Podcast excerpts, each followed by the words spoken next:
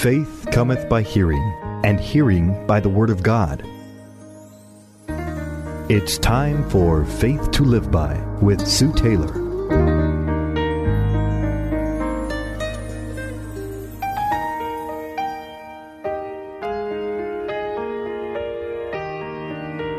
Thank you for joining me today on Faith to Live By.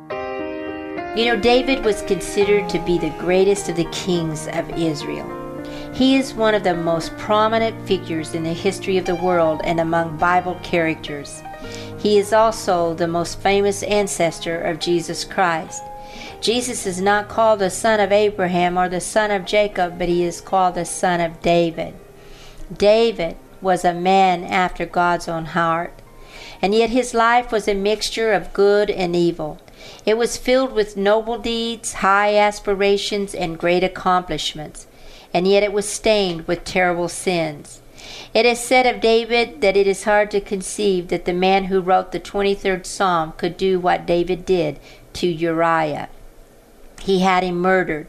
In the early period of his life, David is mentioned as a man after God's own heart, and I think that is because he never became an, an idolater throughout his whole life.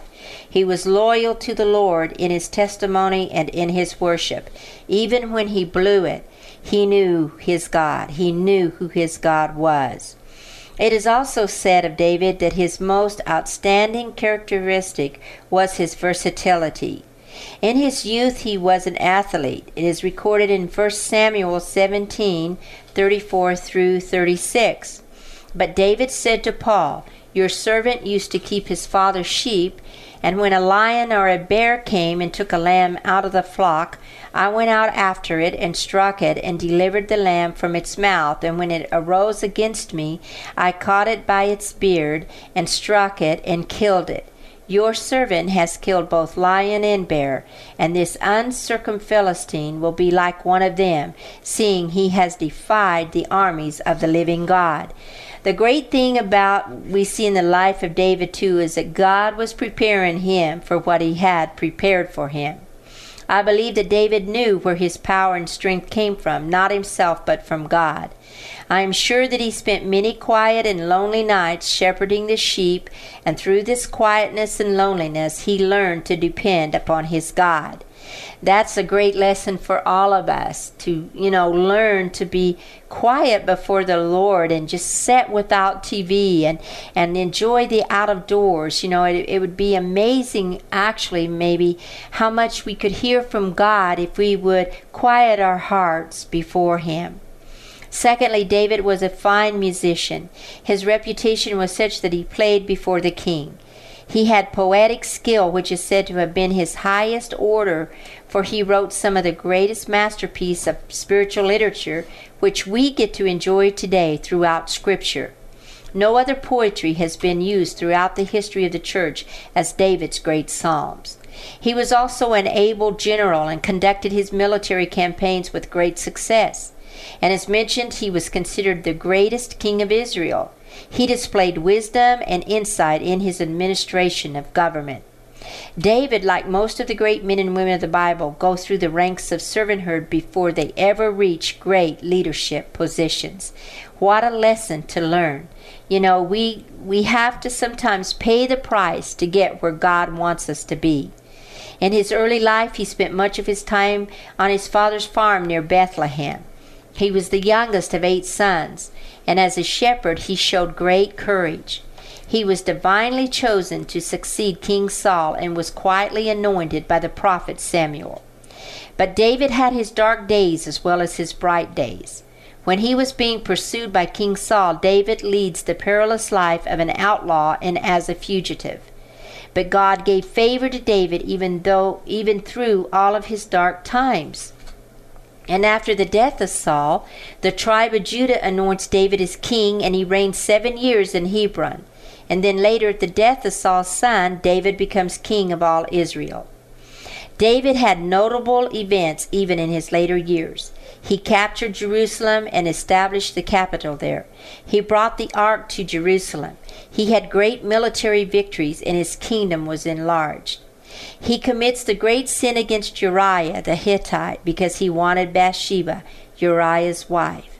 But then we see in Psalm 51, we see David's great repentance.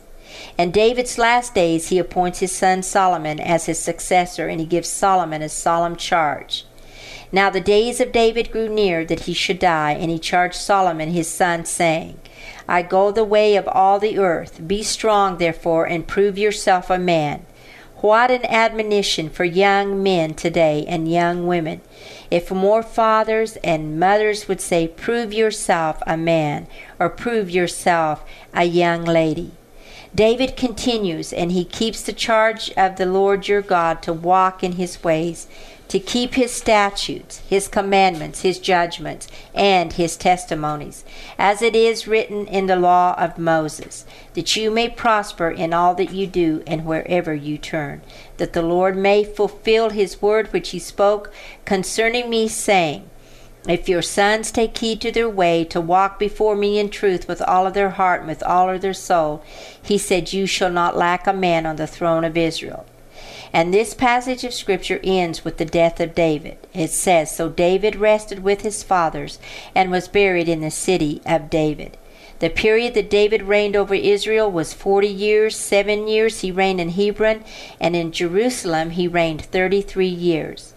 You know, David's character qualities are many. Many. He was Israel's versatile king. He was beautiful and handsome, it says. He was ruddy and he was you know, I said he was he was uh, had a beautiful countenance and goodly to look at.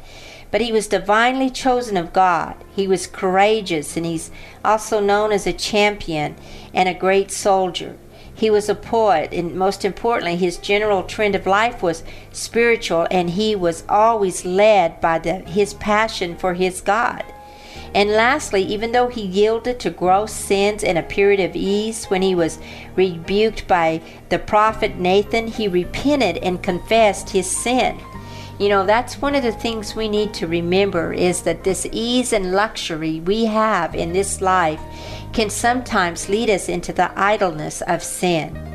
We should be so encouraged, though, by the life of David. God chose him and never left him, even though he sinned. He was forgiven, and he sits today as an example of righteousness and a man who loved God and a man who finished well, even though he sinned in his life. Dearly beloved of God, God has a destiny for you today. When you study the character qualities of the Old uh, Testament saints, uh, men and women, you see that if God, if they would let God, God always led them to the fulfillment of their destiny that He had for them. Let God fulfill your destiny today. Study the lives of the great men and women of the Old Testament and even of the New Testament and the great men and God that have lived down through history and let God determine your destiny. You've been listening to Faith to Live By with Sue Taylor.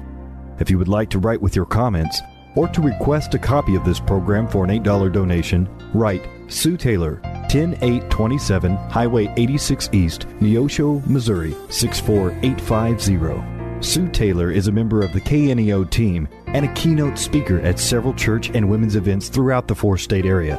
To book Sue for your next event, contact Sky High Radio at 417 451 5636.